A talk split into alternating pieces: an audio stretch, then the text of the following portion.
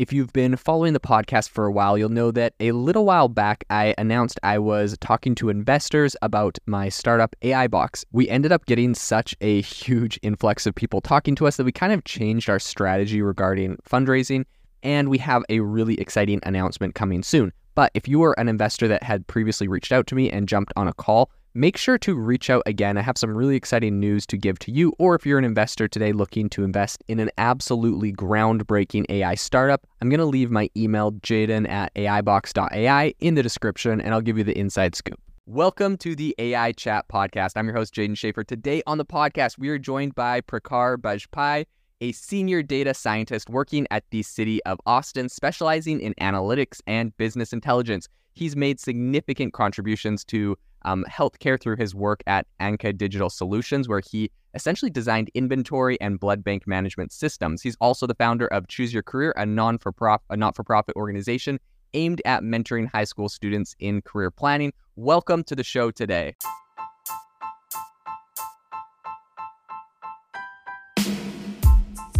Welcome to the AI Chat Podcast. I'm your host, Jaeden Schafer. This episode is brought to you by Shopify. Forget the frustration of picking commerce platforms when you switch your business to Shopify, the global commerce platform that supercharges your selling wherever you sell. With Shopify, you'll harness the same intuitive features, trusted apps, and powerful analytics used by the world's leading brands. Sign up today for your $1 per month trial period at shopify.com slash tech, all lowercase. That's shopify.com slash tech kind of kicking it over, would you be able to tell everyone a little bit about um, what you're currently working on over at the uh, at the city of Austin, and I guess how you, if you could share um, some of the interesting ways that you are looking at applying AI to government work. So yes, so thank you, Jaeden, for that introduction. So I am currently working as a senior data scientist at uh, the City of Austin's Office of Innovation we are a small uh, team of different kinds of data sets and skill sets that we bring. So my role in the in the team is basically working on the quantitative side of research and analytics. So uh, right now we are holding a lot of different projects where we are trying to improve the awareness of these newer technologies like data science, analytics, as well as artificial intelligence, and how it can be used, especially in context of local government. In my opinion, artificial intelligence and all of these emerging technologies are pretty crucial in making the government more transparent and accountable. So uh, I always feel that uh, we need to make the government services more efficient, more accessible to the public, and then it is also a great tool to improve the how government communicate with the public. A very great example, you are seeing a lot of chatbots at different places throughout the government settings as now as well.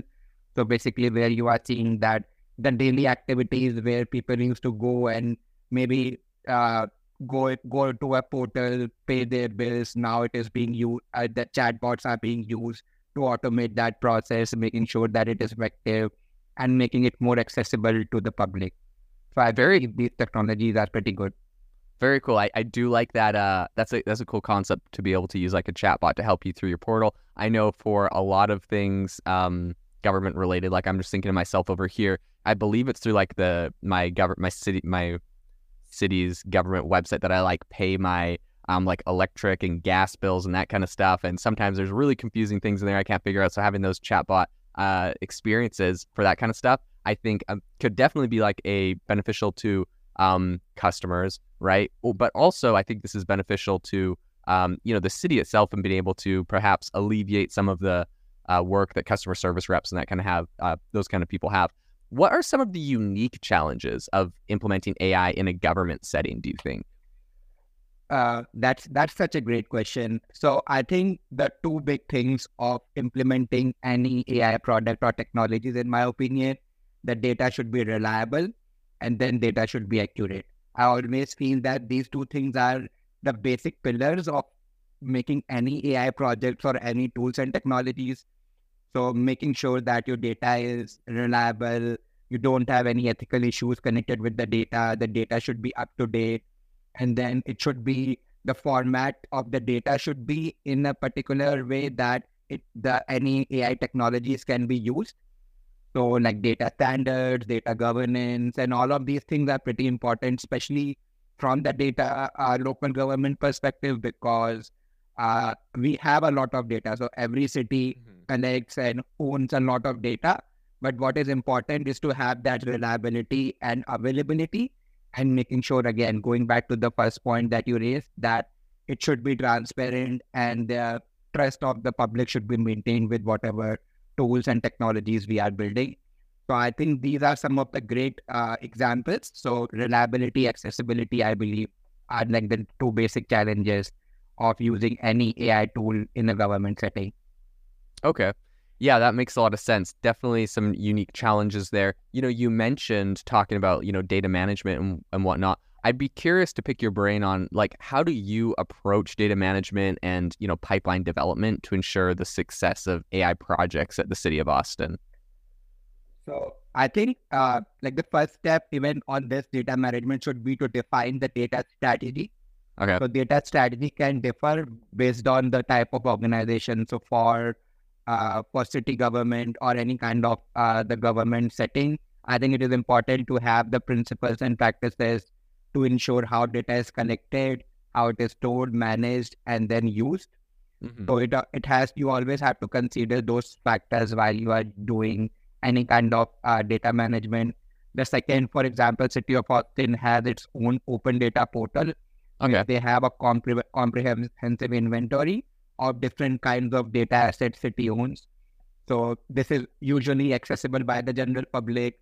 Uh, it has a lot. It has a big catalog which I can identify and manage all the data assets. You can go download, create some visualizations on your own, and then City of Austin especially owns a lot of different types of uh, tools and technologies within the company, which is being used to create better uh, platforms like Tableau. We have Power BI. We okay. a lot of our housing department use ArcGIS. So all of these tools and technologies, I believe, are pretty important to make sure that we are having that data management aspect. And then mm-hmm. the second point of your question on the pipeline development, yeah, I think just the just making sure that we have the backend process intact. Uh, in in maybe the latest stage of the podcast, I'm going to talk about a project uh, which we recently did at Innovation Office, where I can give you an example of how important it is to have that uh, data pipeline stored. So again, a, t- a good team of data engineers, good mix of data engineers, data scientists, data analy- analysts is very important to make sure that you have this life cycle process intact in terms mm-hmm. of any data project you are working on. Okay. Yeah, that makes a lot of sense. Um, specifically, something I'd be curious in asking you about is what do you kind of see the role that AI is playing in making governments more transparent and accountable? Right, this is something you talked about a little bit at the beginning. Um, you mentioned that it has this ability, but like, what role do you see AI really playing in that? So I think there can be like multifaceted approach to this. So I gave you an example of a chatbot making making the government services more accessible to the general public. That's an example there can be a lot of natural language processing algorithms that can be used to basically understand text and speeches. We get a lot of council member meetings. We get a lot of in, inside uh, citywide meetings that are conducted. So we can do a lot of those natural language processing there. Again, predictive analytics is a factor to understand and uh, see what impact the different uh, events can get. Another okay. example, very local to Austin, we got an, a big uh, snowstorm in 2021. Uh, no one was ready for it, so we got a lot of issues with that. Mm-hmm. How now how data can be used to understand the kind of impact and making sure that we are ready if there is any kind of such event in the future. That can also be like a good example of how AI can be used. A risk assessment, again, security, making sure that we are ready for any kind of uh, fraudulent or any kind of uh, bad thing happening with the data as well as like in general the city services it can all ai can be used there and then uh, public access make it easier maybe i, I in the recent uh, the conference that i recently attended i saw a company where there was a device where it was like a glass which you can uh-huh. wear and then you can in real time see the translation of someone speaking to you in a different language For Mm. example, if you are talking to me in English and let's say I am a native Spanish speaker, I'm Mhm. getting uh, the real time translation in front of my eyes, which can help me in like better translating to you rather than me holding a phone in my hand asking you to say something, translate it, read it, and then speaking it. So I think these kinds of technologies are pretty great, especially from the government perspective of how it can uh, affect like the residents of the city. Very cool. Okay, that's super cool. Um, you know, you you mentioned this uh, just before this, talking about uh, some specifics. I would love to hear them. I'm wondering if you could share maybe a specific project where AI has been, you know, has had a significant impact. Um, and uh, you know, you mentioned like chatbots and whatnot, but uh, perhaps there's other areas. I'm wondering if you have any interesting specific projects you've been working on. Yeah. So I can I can talk about a very recent project that uh, we have done here at City of Austin. So I led a project called uh, Neighborhood Prosperity Dashboard, Okay. which is basically a neighborhood level decision support tool uh, that shows the current state of multiple prosperity related factors. And Okay. again, it is on a neighborhood level scale, so pretty zoomed in understanding of how residents in different parts of Austin are thriving. It incorporates an index of more than 80 different data variables across the five big categories economics, health, education, civic engagement, as well as social justice. Mhm. So basically, with that uh, with that dashboard, you get to see the state of neighbors and neighborhoods, so that uh, different city departments can use it to operationalize their resources. It is being used a lot here at City of Austin to make a lot of important policy decisions. Uh, we are right now in the process of re- reaching out to different city departments and demonstrating it so that they can include it as as a part of their daily operations. So they can do it use it to allocate resources or developing new services for the city. And then the platform that we created going back to the initial point i said about the pipeline development the tool that we created uh, holds a lot of data. And then in the back end it also is uh, made with with the fact that it can update whenever there is a new data set available Okay. and then in terms of reliability, we have used data sets from a lot of different data sources, census being one of one. We have some of our own local data. We got data from uh, CDC's website. We got Okay. some data from the state of Texas, some data from the Travis County. So it's a collection of different types of data. And we are making sure that once the data becomes available, we are able to update the dashboard to show the latest information. Very, very cool. Wow, what an interesting project. Um, you know, working on some of these really interesting projects, I'd be curious, uh, you know, what advice would you give to other cities looking to implement AI in their governmental operations? Um, I think uh, that that's again that's a great question. I think the first uh, part of uh, starting with any kind of such projects is to have a clear understanding of your goals. So, what what are you trying to achieve with implementing, let's say, AI? Do you have clear understanding of your goals, and then do you have uh, buy-in from your stakeholders? Stakeholders being both the city staff, the executive leadership, as well as the residents you need that uh, buy-in from all different parties. I, and then some suggestions that that I would make to the city: start small. You don't have to start with like a very big citywide project. Start small, create a prototype, see if they have usabilities, and then the second point is be transparent. Be transparent in front of the, your city residents or other like whatever whoever your customer is of what you are doing, what kind of data you are using, and what is the end goal of that project. And then lastly, but very important, be responsible. I Mhm. think you have to use AI in a responsible and ethical way. Which what what does it mean? That you have to be fair, unbiased, and transparent, and then you also have to make sure that you are uh, protecting the privacy of the citizens. Yeah, that makes yeah, that makes a lot of sense, and I think that is really really good advice.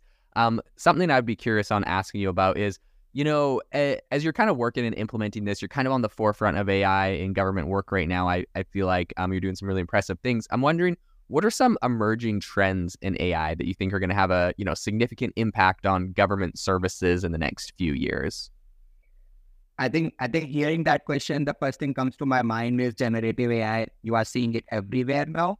I Mhm. think uh, ChatGPT made a record of most number of users in a short amount of time, like ever. It is like the most used app. So Yeah. again, generative AI is the first one. Uh, it is very transmot. It, is very transformative if you again use it ethically and uh, use it in a responsible way. It can improve your uh, communication, your document creation, and service delivery. What I usually tell to people who ask me question, should I use generative AI?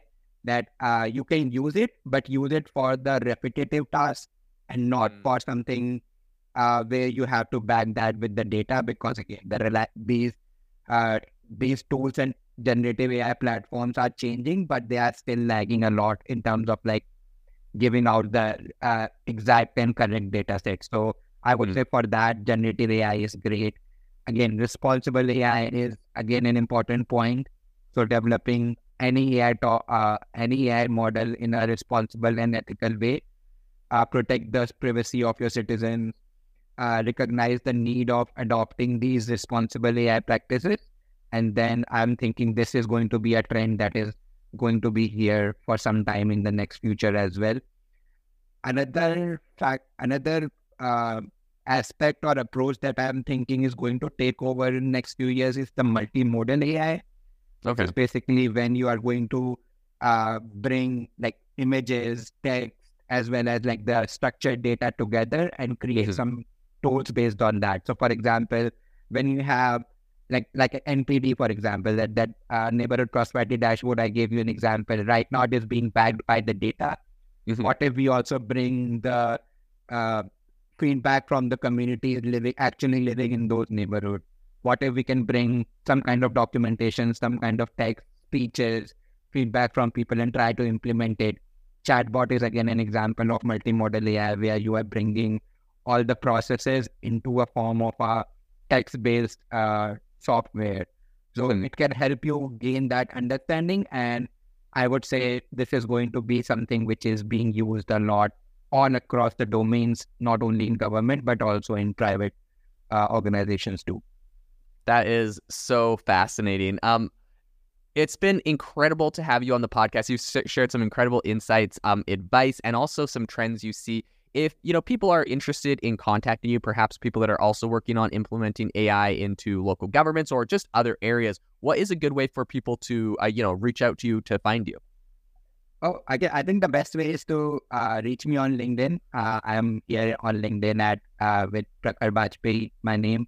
And then if you want to learn more about, uh, in general, about what we are doing at City of Austin, I would suggest reaching out at innovation at austintexas.gov. So I N N O V A T I O N at austintexas.gov. Uh, that would be a great place to start that conversation. And I would encourage all of your listeners to come and check what we are doing, give us the feedback, and then we can basically co-create any kind of uh, product if you want. Amazing. So fascinating. Thank you so much for coming on the show today. And to the listeners, thank you so much for tuning in to the AI Chat podcast. Make sure to rate us wherever you listen to your podcasts and have an amazing rest of your day.